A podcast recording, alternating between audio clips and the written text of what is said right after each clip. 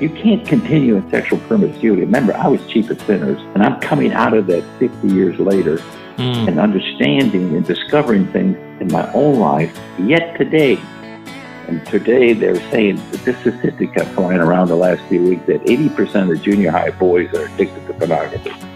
And what, what overwhelms me sometimes is that being forgiven is one of the greatest motivations to to live righteously. Trust, I think that faith is a muscle that grows when you practice delayed gratification to mm-hmm. meet the need outside of God's way. Now, there goes back to the point you mess with who you are then. And I said, that's how we got to the sexual identity crisis. Because you keep doing this, and pretty soon, you don't know who you are. Hey, everybody, want to welcome you again to the Before You Quit podcast, where we want to bring courage and perspective when serving gets hard. And man, does it get hard sometimes. That's why we do what we do on these podcasts. My name is Mitch Schultz, and I am your host. I'm also the director of a ministry called Fruitful Vine Ministry. Hey, we are working today on podcast episode 43, and this one will be different than many of the other ones, uh, although it still fits in line with my vision of bringing courage and perspective when serving gets hard. Uh, this is a needed conversation to have, probably not a, a comfortable conversation to have.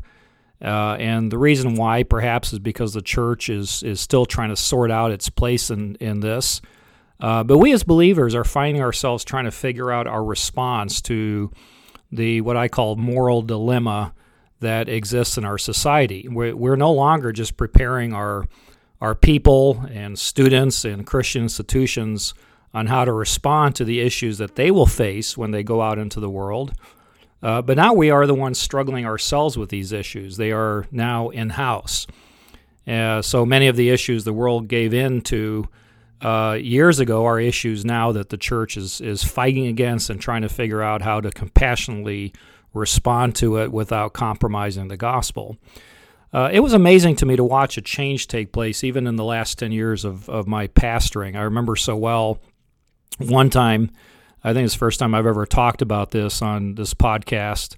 Uh, but really, uh, just begging and pleading with a young girl, a college student who was attending our church, uh, not to abort her baby. And her parents were also uh, just urging her and begging her. And when she was in my office, she came in twice to talk to me. She was struggling with this. But I even promised that our family would adopt the baby if she would go through with it. Uh, well, sadly, she ended up uh, going through with it, and that has always been uh, just a, a, personal burden to me. It, it made it so real. You know, I think we, we tend to think of things like that as statistics, but when you know people that are you know made hard choices like this and bad choices, uh, it just takes on a whole new uh, reality to to us. Uh, I remember too well also conversations I had with couples who were coming to our church that were in a same sex relationship, um, but then finding out that they were longing to be obedient to the message of the gospel, and sometimes others did not. And as a church, we're trying to figure out our response to that. And I can't count how many conversations I've had also with young men who are who are struggling with the ravages of, ravages of pornography, and even uh, women struggling with this, and many of them deeply addicted. Uh, how does the church respond to that? Uh, I really don't think we can have too many conversations about these many issues on what I'm titling for this podcast as sexual identity and the gospel response. And that's the big question we're going to wrestle through today on how the church can remain committed to the gospel and, in a loving and caring way, speak out or speak to uh, the people that are part of our community about the ravages of, of addiction uh, and at the same time speaking for the person who's caught up in these issues. And we see Jesus, of course, beautifully modeling that uh, that balance. So um, I had the privilege recently of uh, a meeting, actually a couple years ago, meeting Gene Schrader. Uh, uh, I think three, four years ago, through a mutual friend. And uh, because of his expert training and experience in counseling people with sexual addictions, I asked him to sit down with me for really an honest and open conversation on exactly this. What is the gospel's response to uh, sexual addiction? Gene Schrader founded and directed, or and is the director of North Atlanta Counseling Services, and he's a licensed marriage and family therapist, and he's a member of the American Association of Christian Counselors. Uh, he's been in private practice since 1977 with extensive experience in individual therapy, marriage and family therapy, teenage problems, and sexuality. And he's been very helpful to me on a number of cases where I've asked for his input and advice on uh, some counseling situations I was involved in. Uh, what I love about him, and you'll see this through this podcast, he brings the scriptures into this. In fact, he has memorized scriptures and just out of um, his mind and heart, he, he will refer to scriptures through this podcast. Uh, but he loves to bring God's truth to those in conflict with it within their marriages, adjusting and grieving to losses in life and depression. He's a frequent speaker for church groups, and he's conducted seminars on sexuality, bonding and true intimacy, parenting and fathering, overcoming affairs, and loyalty. Gene earned his master's degree in counseling from Georgia State University and uh, he's concurrently uh, was concurrently uh, attending um, psychological uh, studies institute. And he's been a christian in christian related ministry since 1972 most importantly he's been married since 1963 wow i was only two years old. And gene and his wife uh, Aldine have two daughters a son and five grandchildren. Hey i cannot wait for you to join in on this uh, really riveting conversation that Gene and I had. Let's go to it. All right, I have on uh, the uh, Zoom conferencing. Actually, uh, he called me by phone, uh, which is, I think, the first time that has happened. Gene Schrader. Gene, thank you so much for being willing to be part of uh, the Before You Quit podcast. You're welcome. Thank you, Mitch. Well, Gene, we, we've known each other really through a mutual friend. In fact, we joke that we're the only two friends that this man has. uh, I think that's that's not true. Uh, we know that's not true. He's probably one of the most outgoing people that we've known. He's probably going to be listening to this. So, hi, Bill. Thanks for uh, arranging this friendship. Uh, but we uh, we met once, and it was in the context of, of helping someone out. Uh, you had been brought in to uh, to give some perspective in a situation that I was uh, involved with in helping someone else out. And uh, since then, I've just been intrigued by what you do uh, and how you do it. But uh, just introduce yourself. Tell us what you do, uh, how you ended up specializing in, in mainly in this area of sexual identity and addiction. Uh, love to hear a little bit of just just briefly a little bit of the background there. Well, I mean, I've been I'm a licensed marriage and family therapist in the state of Georgia. Mm-hmm. I've been counseling for 40 years as a marriage and family therapist, and obviously because of that, you come across the sexual issues of adultery and now even deeper, you know, um, the same sex identity issue. So much is going on, but you're gonna you're gonna encounter this in families. All families, I believe, that are listening will know that some form or another they have dealt with a problem of sexual promiscuity and, and mm-hmm. what that led to and their children. So, and I, I got into this really into counseling. I didn't, God's taken my weakness and turned it into good. We won't go into all my whole testimony, but we can. Mm-hmm. But, and I went away to pray after I became a Christian and was in Christian work, but, and uh, asking God for some direction in the future. And took two, three days alone, and He gave me the verse that stuck out to me was Isaiah 50, verse 4. You'll sustain with a word him that is weary, morning by morning, I waken you as one who's been taught. Mm. I, hmm. it, I realized that was Israel, but it spoke to me. I didn't see that it being a counselor. I thought I'd been the preacher, mm. but go to the word, go back to seminary, and I and uh, quite frankly, my wife every time we prayed about, it, she didn't have a peace about it. And uh, the truth is, God led me, and I was on Campus Crusade staff, lay ministry, met with Bill Bright, and he wanted me to stay on staff and go to seminary, but I met him face to face. He asked me to come talk to him, and I did. And but not that I was such an important person, but that he was such a godly man that he told me mm-hmm. that, and I said yes, okay. I'm driving away from that with my wife. I said, I don't think that God's telling me to go to seminary. It was it's like saying no to Bill Bright was like saying no to Jesus. it's like Jonah running to Nineveh, right, or running away from. Yeah, Nineveh. right. yeah. So, but anyway, God led me the thoughts came and I knew some people and I got within two weeks I was enrolled in, in graduate courses with then was called PSI, it's called something else now, but and so now I'm in a Crest Greek course two weeks later and I went on to get a master's degree in, in counseling mm-hmm. through Georgia State with an affiliation with what was called PSI here in Atlanta. So okay, PSI stands, P, PC, uh, PSI stands for what? uh, physical. What was it standing for? Psychological fitting, psychological. What did it say? it, it, was a psycho, It was a psychological. It's so it's called Rosa. It's a different name now, but okay, okay, that, that's fine. It, it was a it was affiliated with Georgia State, and they allowed that to happen to teach it from uh, training people for the church, mm-hmm. counselors.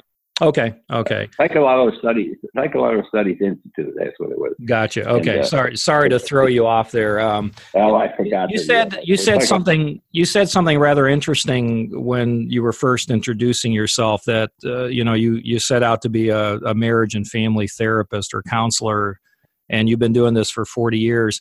And you did you did you just happen to fall into this uh, common reality of, of sexual addiction? And you mentioned promiscuity. Um, is and, and you ended up really specializing in that area.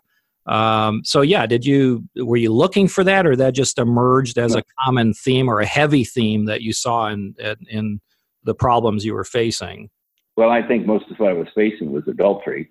Mm-hmm. uh, people that were sexual sins came to me in the family and marriage counseling, which is every marriage therapist to face that. I, I don't know whether you, and I took additional training and stuff like that, trying to, you know, to understand more about it. But primary thing was that, you know, 48 years ago, that's what Christ saved me out of. Mm. And uh, then I find myself, I was an adulterer for seven years of my marriage. Didn't know why I was doing it, but mm. what brought me to Christ was the fact I couldn't fix myself. And so here I end up now, God using me at the point of my weakness with wow. Corinthians 12.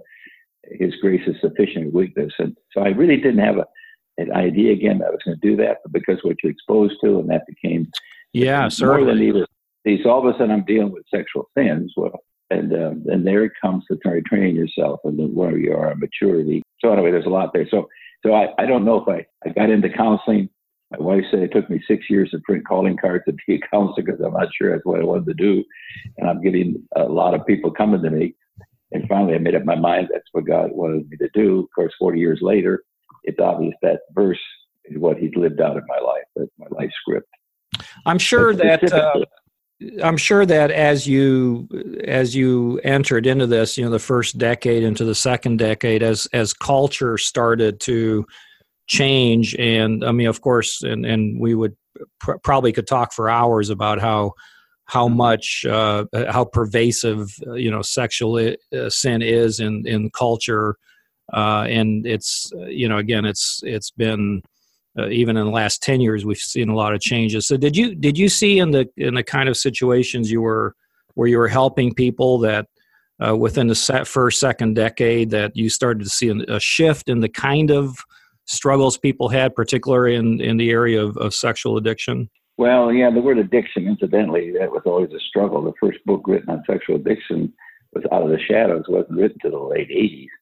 And mm-hmm. so there's dispute even in psychological terms whether you want to call it sexual addiction or not. In fact, in the DSM book where they you classify what psychological disorders you have and they have a number, uh, I, that sexual addiction is not even in yet today mm-hmm. and, and the secular thing. So, but uh, so there was dispute, you know, sexual compulsivity disorder. Okay, people accept that term. But yes, things have gotten progressive, but primarily because of the exposure. This is the pornography. Sexual sins were always here. We're not the first culture that's gotten to where we're at today. I mean, obviously Rome got there. There you can go back mm-hmm. and look at history. See, as, a, as sexual promiscuity and perversion steps outside of God's boundaries to get their needs met, you end up at more and more perversion. Mm-hmm. But pornography or exposure to this fantasy world um, amplified it. And, and years ago, there weren't many sexual addiction groups that were Christian orientated totally, rather than just SA groups, uh, sexual addiction groups.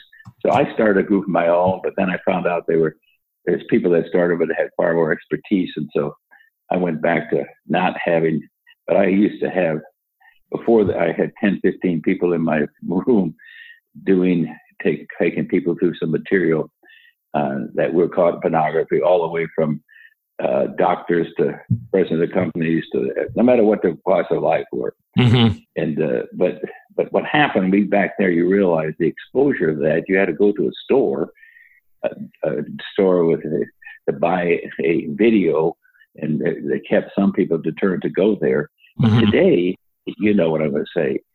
Sure, and it, it's a push. All you got to do is push a button, mm-hmm. phone, yeah. And and today they're saying that this statistic kept flying around the last few weeks that 80% of junior high boys are addicted to pornography.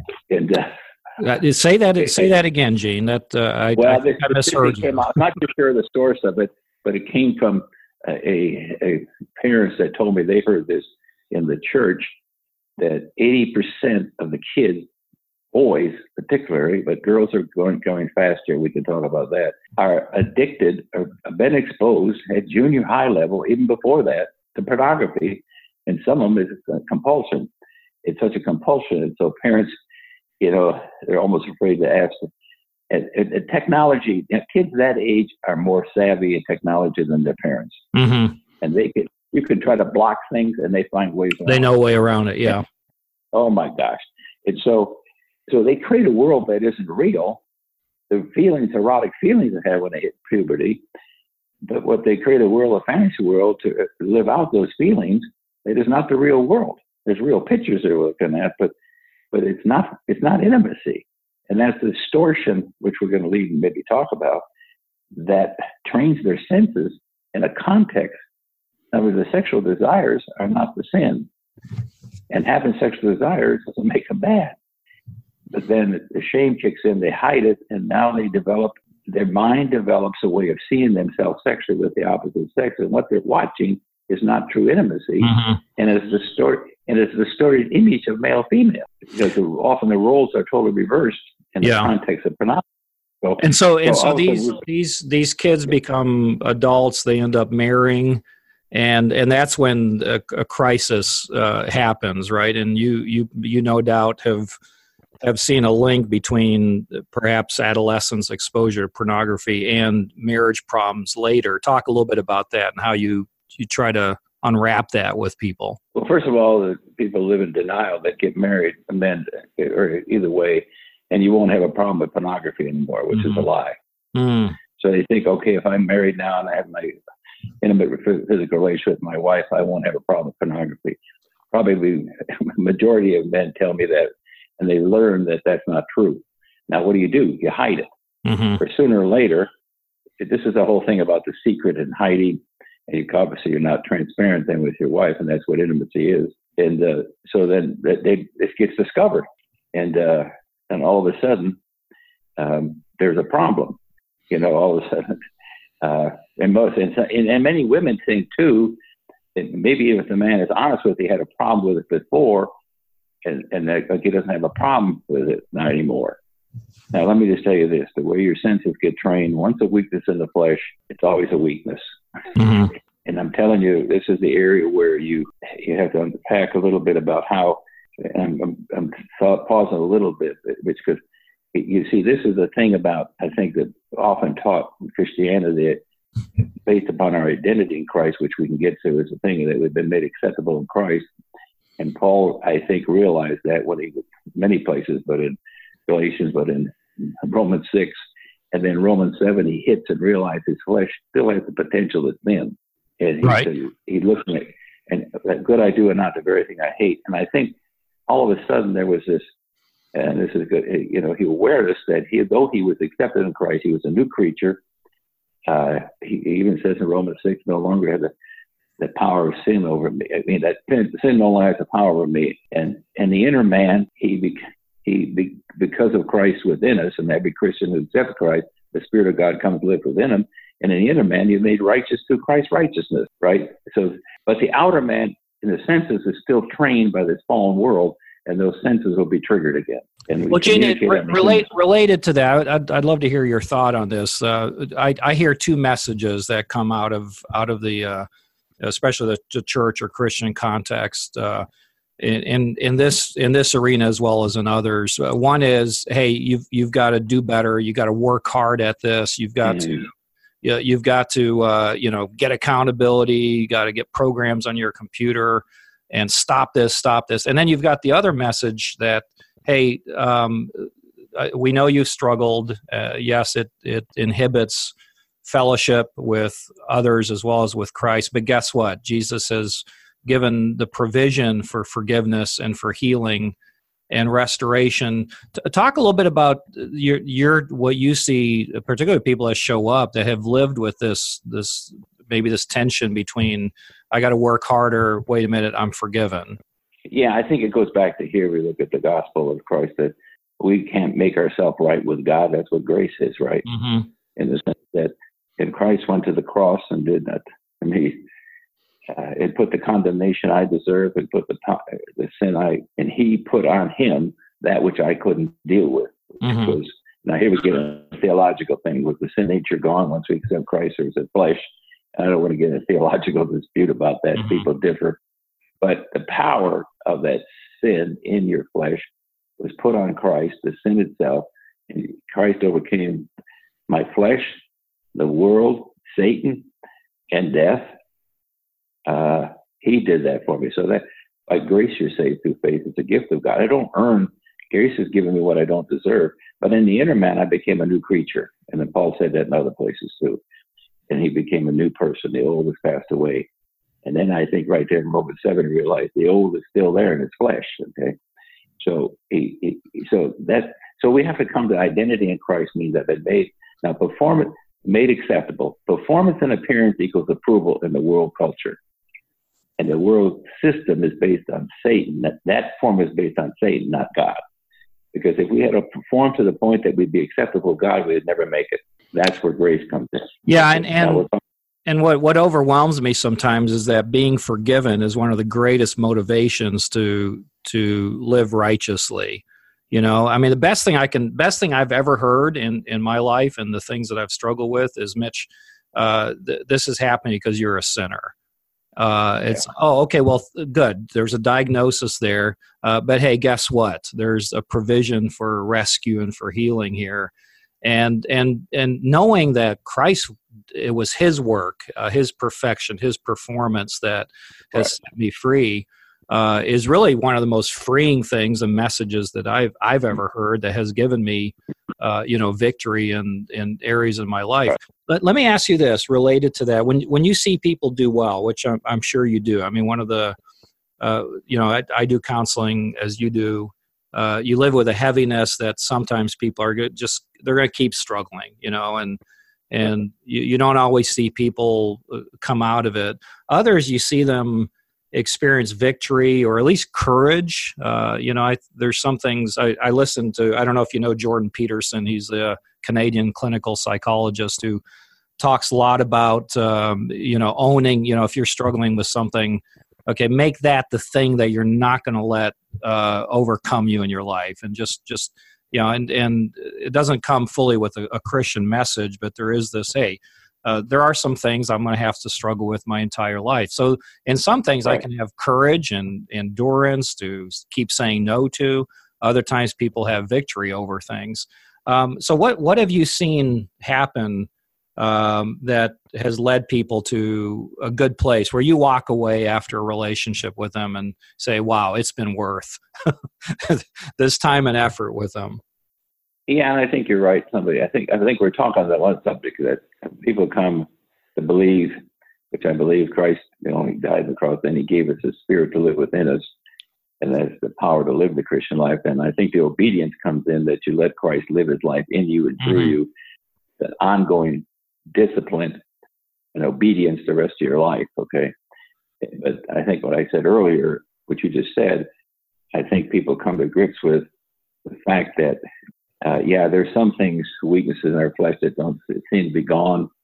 And we get into a little bit of debate here about deliverance. We've been delivered from the power of sin, mm-hmm. but the practice of by faith to believe that every time I'm tempted. And now here's a statement I make. I say to people, and I'll, I'll tell you where I, I, said, you bring Christ into your sex thoughts, and uh, when you say it to a person, mm-hmm. then they go, ugh, it feels weird. Yeah, yeah. So I said, why does it feel weird? Mm. Because he created it, and, and, and really the discipline of bringing Christ in every time my my feelings are erotic. Uh, I'm just going to use the word erotic feelings or trigger feelings of lust, which is really lust of the flesh, which is it, it, it, you know passions themselves aren't sinful. Lust means instant gratification of wanting something God hasn't given me. Now, the three lusts I realized the lust of the eyes is possessions and pride of life is power in First John 2, uh, 15, I think, verse 15. But this this whole thing is our senses got trained to lust to get our needs met outside. Sin is getting our needs met outside of God's way. So passions themselves are not sin. We learn to get in this fallen world to get them meet outside outside of God's way. Now, but first of all, I've been made approved of through Christ's righteousness in inner man. That doesn't mean my flesh has been submitted to that righteousness to walk by faith and believe the power has been broken over me. Now, there's, there's more steps here. So I think that's the first thing. So you can't just say, well, forgiveness doesn't mean that I've, I've built my faith and tr- trust. I think that faith is a muscle that grows when you practice delayed gratification to mm-hmm. meet the need outside of God's way. Yeah. And and Satan, the God of this world, will continue.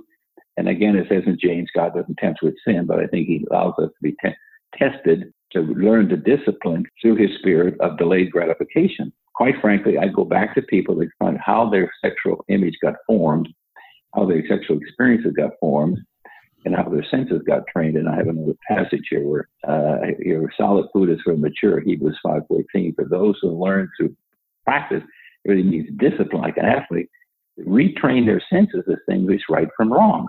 All of our senses in this context, in this fallen world, I don't think you find some degree that somebody's senses in the area of passion have been trained wrong because we gave in to getting our needs met outside of God's way. Uh, and, and the discipline the rest of our life through the power of His Spirit, through His power, is to be able to say no to that, let Him live His life. Our will's involved, but not our willpower to overcome it. Mm-hmm. Yeah, that's that's that's really good. Um, let me let me transition a little bit here. Uh, you know, the we talked a little bit about how to talk about this before we hit record. The, you know, the world is is now, and this has been rapidly uh, uh, falling on us. It, it, the world is celebrating lifestyles uh, that mm-hmm. the world itself used to look at in, in the same light as Christians did. That this is immorality. This is this is wrong. This per- perversion and now we as as believers the church are are watching this this rapid uh, dismantling of of you know moral context and assumption particularly in, in the area of sexuality. Um, what do you what do you think we need to be learning? What's our posture? And and this will begin to fall into the the whole discussion. It's a needed discussion on same-sex attraction homosexuality uh, because it's and, and again I, I think we're past the uh, the place where we need to talk about this because Christians need to know how to help others who are struggling. This is now within the Christian arena. This is now in our youth groups, in our colleges, in our churches, in our marriages, where people are are are struggling with this. So yeah, just uh, what go ahead and start talking about that. Well, I think first of all, I mean the thing is that I uh, I want to go back, you know, there's so many verses you can talk about. Unconditional love was put into our hearts through the Holy Spirit was given to us. And so it's Romans 5 5. And so, you know, when, when I believe that Christ lives within me and he has unconditionally poured his love into my heart, by faith, I can love the sinner unconditionally the way God does through his life in me mm. and appropriate that every time I'm dealing with somebody's sin. And then the verse Incidentally, verse 6, Corinthians 2.16 is an interesting passage which says, that, well, 15 says that uh, we're to be judged by no one, but we can judge all things. So hmm. the only person who can judge me accurately and judge another human being. No human being can accurately judge another person. Only person can judge me accurately is somebody who's never sinned, and that's only one person that walked the face of this earth. Mm-hmm. That's Christ. So I got to be careful. I'm not judging the person but it says I can judge all, all things. And getting to the point with a person that they'll be able to believe that you're not judging them, but you're trying to help them discover something uh, about their life, but you really mean you want to, you have their best interest in mind. Mm-hmm. That's the thing. Now, listen, listen to this. Now, the next verse says, in verse 16 of 1 Corinthians 2, we talk about the spiritual man here, you know, and it, it says, Who has been God's counselor? Nobody. Hmm. But then it says, the last part of the verse, you know what it says? But you have the mind of Christ. Wow. You know what I do? You know what I do every time now? I appropriated it how many times this week. I say, Lord Jesus, I have your mind. What would you think as you're sitting with this person? What would you think? And uh, and the next thought that comes to me is usually something consistent with Scripture. But first of all, loving that person doesn't mean you compromise truth. But how do you express the truth in love and not condemnation? Only Christ can do that through you. And through that process, you begin to see people open up. This week, somebody it, I can't tell you how many times people tell me I never told anybody this before. You've had that experience too. Yeah. Oh yeah. Oh yeah. And you say, oh, so what do I do with that? It, it's a it's a point of transparency, which is intimacy that they've never ever been. Now I'm gonna, I'm gonna sidetrack a little bit here. See, when you get to the truth, that this is what I. Uh, why did God? Why did God set up the boundary not have sex outside of marriage? It's too late this goes in answer question. We can't just tell people stop doing it. you got you got to say. In fact, I've had good conversations with young people too. So I said, "Do you think it's wrong?" And they say, and look at me because they're in a church and a small group, or they're in a, and of course it's wrong. And I can say, the question, what makes it wrong? We got to answer that question. Well, are two things I've come up with. And see, now I'm going, now I'm moving into loving the person and dealing with the truth how come God put that boundary?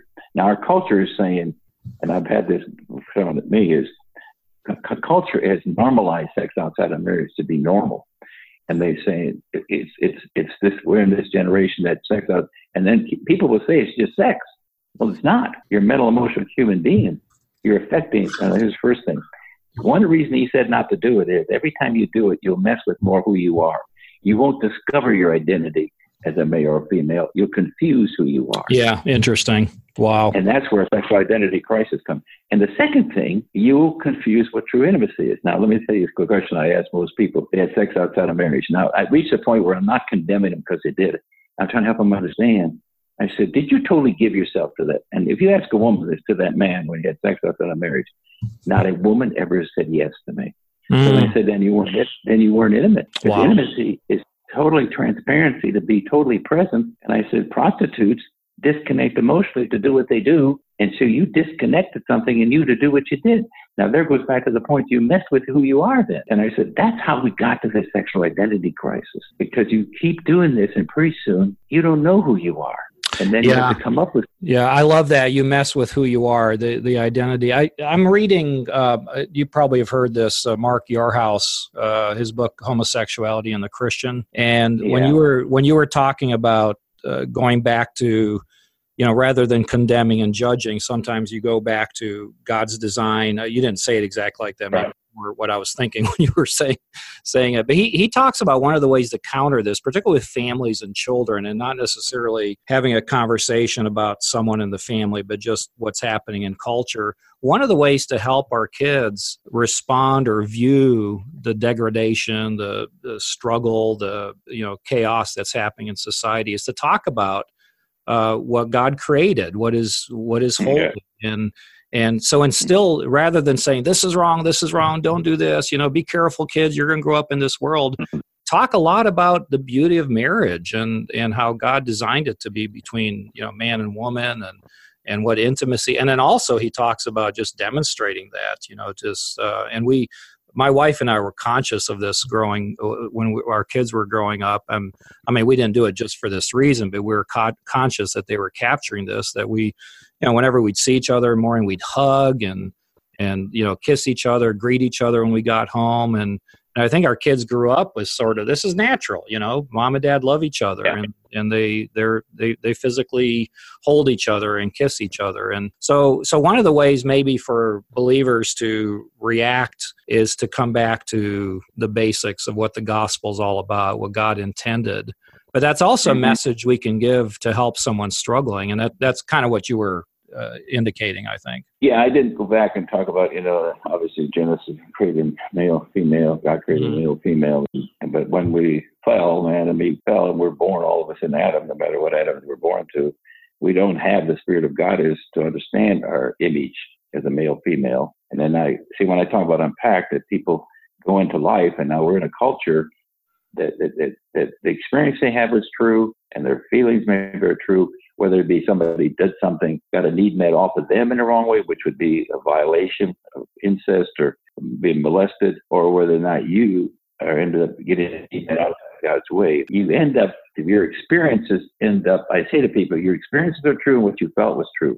Your conclusions about yourself and life aren't necessarily the truth. And that statement makes them stop and say, well, I didn't say what you experienced went true. For example, you can't you can't tell young people that didn't feel good the sexual feelings. You can't tell them well, it felt good, but your the same thing I said. But your conclusion about yourself and see psychologically, a lot of the sexual identity crises are a psychological disorder that from experiences they had, and to begin to feel think a certain way about themselves and then they say, well, maybe that's who I am. And uh, I, mean, I could go multiple things. And I had the woman gave me permission to say this. She doesn't live anymore. I dealt for a year with a woman who was in a affair, married, but in an affair with a transgender.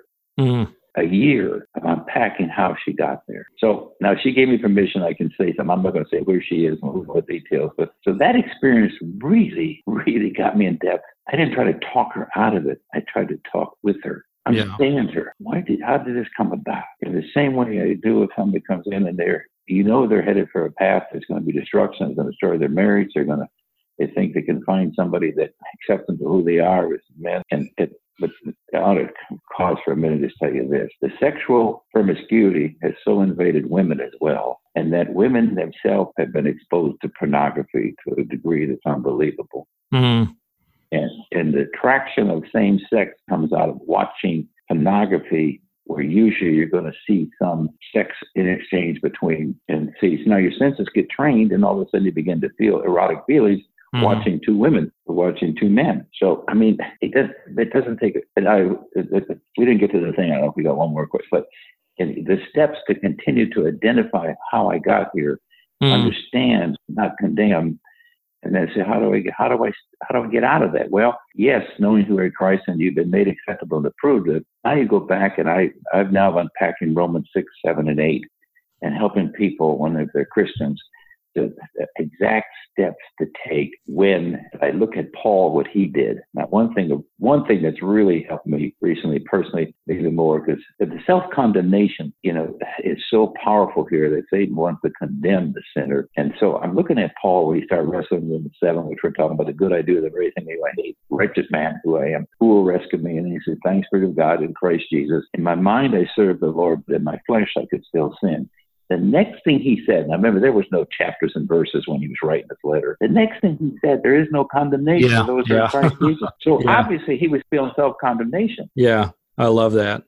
I, and I tell people every time you're doing this, if you go to condemnation, that is not from God. And the second verse he said, the life in Christ Jesus has set me free from the law, sin, and death. I heard this beautifully put, I think, by Stuart Briscoe. I don't know if you know, he is a British preacher he said, I believe this came from him, it illustrates. The law of sin and death is like a law of gravity that's still there in our flesh. The law of life in Christ Jesus is like the law of aerodynamics. That only the, that's Christ is like it overpowers the gravity, yeah, the pull of the sin. That makes sense. Oh yeah, and, and the, go- the gospel is a miracle. I mean, it's it is yeah. unnatural. It's supernatural. Um, you you made a, a, a, interesting comment, and just get your your clarification or expand on it some. That that when you meet with Christians, you'll refer to Romans six, seven, and eight. What about unbelievers? How do you speak to them? Well, I just talk about how they got there. Whether mm-hmm. or unbeliever, you start there. Okay. You don't start telling them they're wrong and tell them what they should do because they're right away they're going to feel judged and condemned. So, and first of all, I got to be right that I'm I'm saying, Lord Jesus, what do you think? Christ in me, how would you think if you're talking this? I don't say what would you say or do to them because pretty obvious you can tell somebody they're wrong. And I said it's very easy to tell somebody you're wrong. It's difficult for them to receive it or receive it coming from love and not. Mm-hmm. And, and I tell that God never uses truth to condemn somebody with the truth. He uses truth to set you free from the oh, lie. Absolutely, yeah. And you, you got to say that because people feel the truth condemns them. No, it doesn't. The sin in you condemns you. Okay, the truth sets you free from the lie. So, yeah. so anyway, so you start there, and, and, and, and even illustration of the practical thing that people know they're wrong. But if you're a non-Christian and you don't, then I think the gospel can come in. That performance interference equals you you know you can't fix this on your own. So even oh, all the yeah, what, what an opportunity to present the gospel to someone, you know. Well, well, see, but they, you know, even any addiction of any kind, you say you're powerless over this. Yeah. First step, twelve steps. Well, use word higher power stuff. And but we say, you got to come to the point you can't fix yourself. And that's a pride thing. You can't fix. Uh, if you choose you don't want to fix and live like you are, are you? I read a great thing on happiness. Happiness is understanding. I'm trying to, boy, I could read this thing. I just read this through. A, there's a Bible teacher here, Ken Boa. That's a fantastic Bible teacher. He's written a bunch of books. I don't know if you hear him. I, I love his stuff on prayer. Absolutely. Oh man, man, I, I sit, I go every week to listen to him. Mm, oh wow, and, what, a, uh, what a luxury! Yeah, it is a luxury. He, he now he's, he's right up here, but uh, I was gonna, uh, I don't know if I could. Find, he yeah. made a statement about it, you know the powerful thing about uh, forgiveness and what forgiveness is and the deeper meaning understanding i may not be able to get to it i wish i had a memory yeah that's fine if you if you find it uh, interrupt me and let me know one, one of the one of the things that uh, I'm, I'm seeing uh, with particularly with same-sex attraction homosexuality is that the world is saying hey uh, you know grab it identify you know uh, come out and and just take pride and and this is who you are. And and the the christian message is kind of countering that isn't it? That uh, uh, no the way to be set free from this is is to identify with christ. Um, what where where's the the tipping point here particularly in your in your counseling where uh, one of the things and I'll I'll wrap up that question or present the question in just a minute but another thing Yarhouse talks about in his book uh, homosexuality and the Christian is that there's there's three tiers. One is attraction orientation and then identity and when you can talk to someone about the attraction there, there's a, it's a lot easier to help them through that. Once they get into orientation and then identity it becomes very difficult. Uh, how does the christian sort of speak uh, to again not against? I, I, love how you've established that it needs to be in love. You speak to uh, this this uh, tension that's increasing between hey just uh, you know fall into it give yourself to it it's it's great identify versus uh, don't identify with christ so the question you're saying is what how do you uh, not how do you address somebody i mean i think it's yeah, it was a. It, it, was probably one of my longest running questions, and and halfway through lost the question.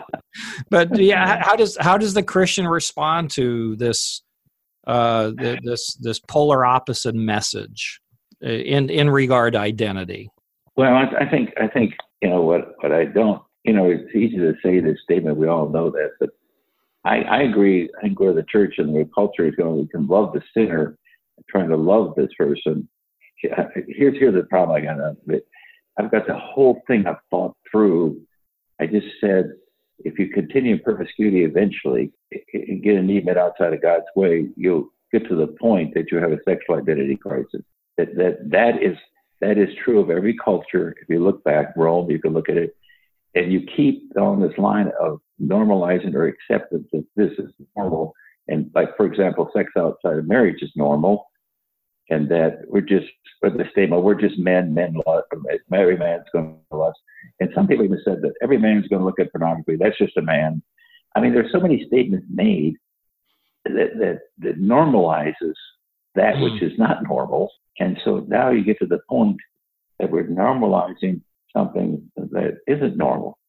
I mean, to the fact that now I could get into how you say that we got to the point that we're going to create, you know, now not put he or she on birth certificates and let the kids decide later who they are. We're going to not be able to discuss in public schools, uh, in the health class, you're not going to use the word he or she anymore.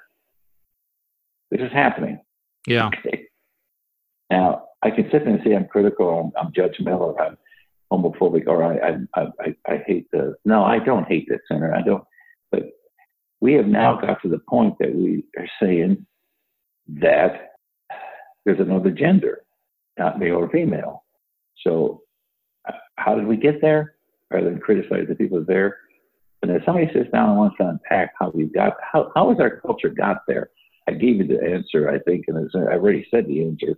You can't continue in sexual promiscuity. Remember, I was chief of sinners, and I'm coming out of that 50 years later mm. and understanding and discovering things in my own life yet today that affected me. Wow. And yet I'm helping people understand how to get in touch with what goes on inside them and where it came from, rather than say it shouldn't be there, that you shouldn't be feel this yeah. way. Yeah. But I loved an article I read some time ago. I forget who it was by. That there's there's really two identities. There's a sinner and and a redeemed or forgiven sinner. Uh, that's that's really the heart of it, isn't it? Yeah, and so so you know, I said, well, how in the world do you only through Christ's power, like what Jesus said, he sit down with the sinner. The only people he blasted were the people that were using God, you know, the Pharisees who thought they were self righteous. Mm-hmm. So we can become self righteous, okay? Yeah. And looking at. And then people say to me, How could they do that? They're a Christian. You ever hear that statement made? Oh yeah. Um, oh yeah. How could they do that? Well, I guess you don't understand yet that you have the capacity to sin just like they did. Yet. You still can't. And see, there's this false thinking that you reach a point of sanctification, you don't sin anymore here on earth. I don't know where you are in that, but that's not true. Now, this you can get to the point that Christ disciplined through Christ's power that you don't sin in that area and has less of an effect. But I found through all these years that I know I went away to pray and ask God, what do you got me in this for? He keeps bringing up, you know, not that I'm temp- but I could tell you a story, but but I don't, you know, if a temptation takes place, I think I shouldn't be tempted because I'm a Christian anymore this way. You're believing a lie. Mm. Now God doesn't tempt me with sin. But Satan, the God of this world, knows the sin. He knows your weakness, and all I'm saying is that God allows us to be tested to build our faith. And I think that's what James 1 says. God doesn't tempt us, but it says in that passage with sin, but you're carried away by your own desires. Well, if you filled your desires outside of God's way, and Satan knows that, and he'll he'll bring it back. So, Second Corinthians 12, reality of a passage that just sink in. My grace is sufficient for your weakness. I'll get the glory every Christian that steps out and deals with their life and helps other people will have to face that I am his grace is sufficient in my weakness. Mm. That, and that weakness in my flesh is how I fed the desires of my flesh outside of God's will. Yeah, and I and I love that because it doesn't it doesn't lower the bar necessarily. I think sometimes we think, hey, if you're not going to overcome this and say it's your past, then you're you're not doing the right thing. A, a lot of the gospel is about the the courage that God gives us, that Jesus gives us, that the cross gives us to uh, to live with this struggle, right? To to know that as long as we're in these bodies, we're we're going to keep wrestling over these things, but um, but the gospel keeps reminding us that you know just just as much as you know you you commented on how exposure to these things for young kids can can you know it, it wires the brain a certain way um, and mm-hmm. it, it, can lead to degradation, you know, worse things. Uh, well, the gospel does this the same, the opposite, right? It uh, the more we keep reminding ourselves of what Jesus did for us, that He forgave us, and uh, I, I love your mm-hmm. statement about having the mind of Christ. You know that Lord help me to mm-hmm. think what you're thinking. I think I think it's also helped me to view them as you're viewing them. Right? That That's right. Exactly right. Yeah, yeah. Hey, how do you? How would you? Uh, let's wrap up here. How how would you kind of sum up the whole? Because we've been we we keep bringing in this idea of identity uh, into this, and I think the title of this uh, podcast is going to be "Sexual Identity and the Gospel Response." Uh, sum it up for us so that we're able to walk away because we we've covered a lot here today. Uh, but just say something that kind of allows us to walk away just just thinking about one thing that would sum all of this up. Well, I, am not surprised that where I were at because of my own flesh pattern that developed mm. when I was young, and, and, how Christ has brought the point of being able to understand the directed through His life. So uh, I love this statement made. I think it was Ken Boa made it too. He said, "Let's focus on falling in love with Jesus, not focus on the sin." And I think focusing on falling in love with Jesus when you're dealing with somebody and loving them, uh, I, I, don't know, but I think, you know, there's a lot of concerns I have, and I think concerns with my grandchildren, concerns with kids that are exposed to things.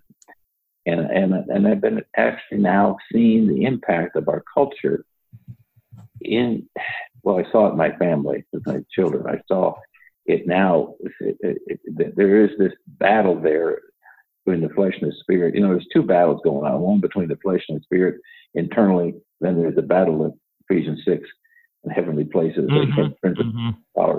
So we're in a battle all the time. Oh yeah, let's not forget the old devil. well, I don't. I'm not. I'm not. You know, I'm not going to focus on all the time. But we're in a fallen world. Oh yeah. Scripture, and this is and it, the whole world lies in power of the evil one, which now theologically we get in a whole discussion. When did that happen? The fall did that happen? That ascended. But there's no doubt he's alive and well. There's no doubt that his goal to a Christian is is to get us into shame or get us to the point that we feel useless and we're not good enough to be used of God. Then he's destroyed your testimony to, and your walk here on earth. Mm. And uh, to, to win others to Christ and to know Him you know so i don't know if i'm summing up the thing yeah you are and I, I, would i would i would say uh, with that that um, yeah the gospel tries or the devil rather tries to destroy will destroy our testimony.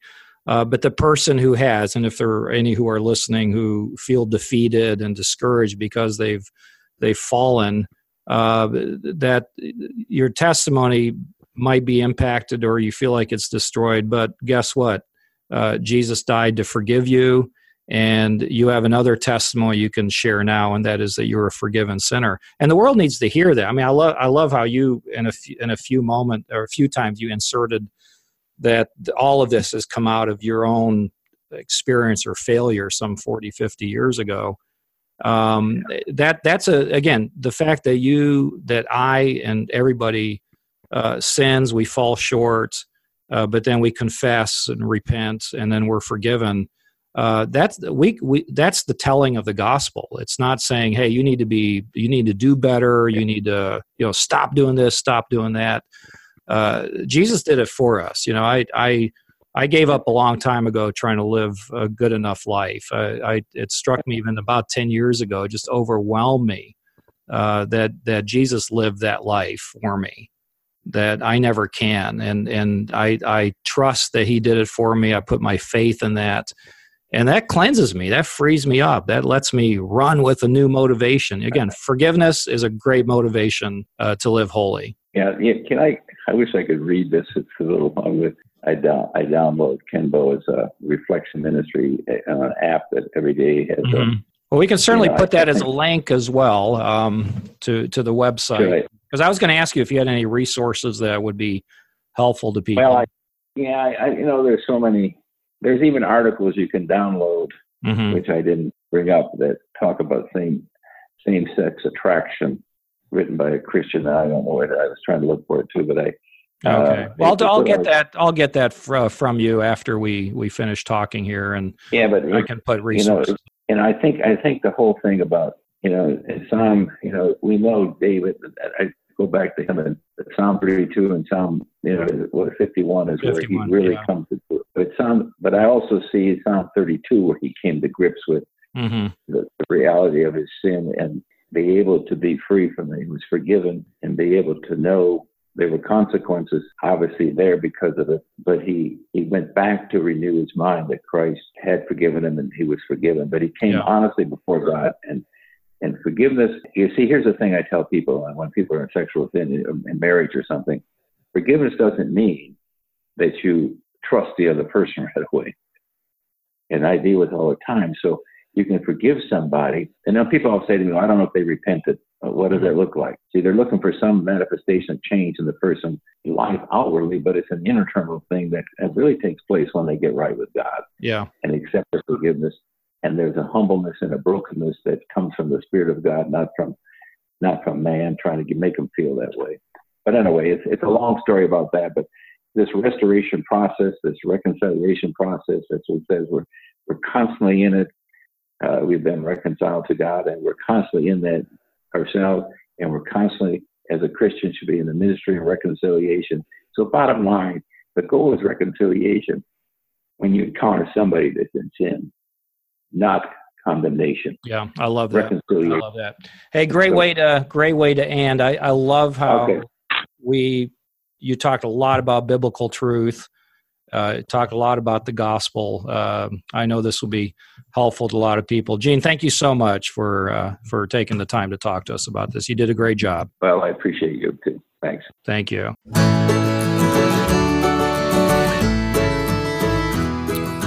Well, wow, there you have it. Uh, thank you so much for listening to the Before You Quit podcast. And I'm sure you have questions and comments that you'd love to make. I'd love to hear from you about anything we've talked about today or other programs on the Before You Quit uh, podcast. And you can email me at mitch at beforeyouquit.us. Go check out our website as well.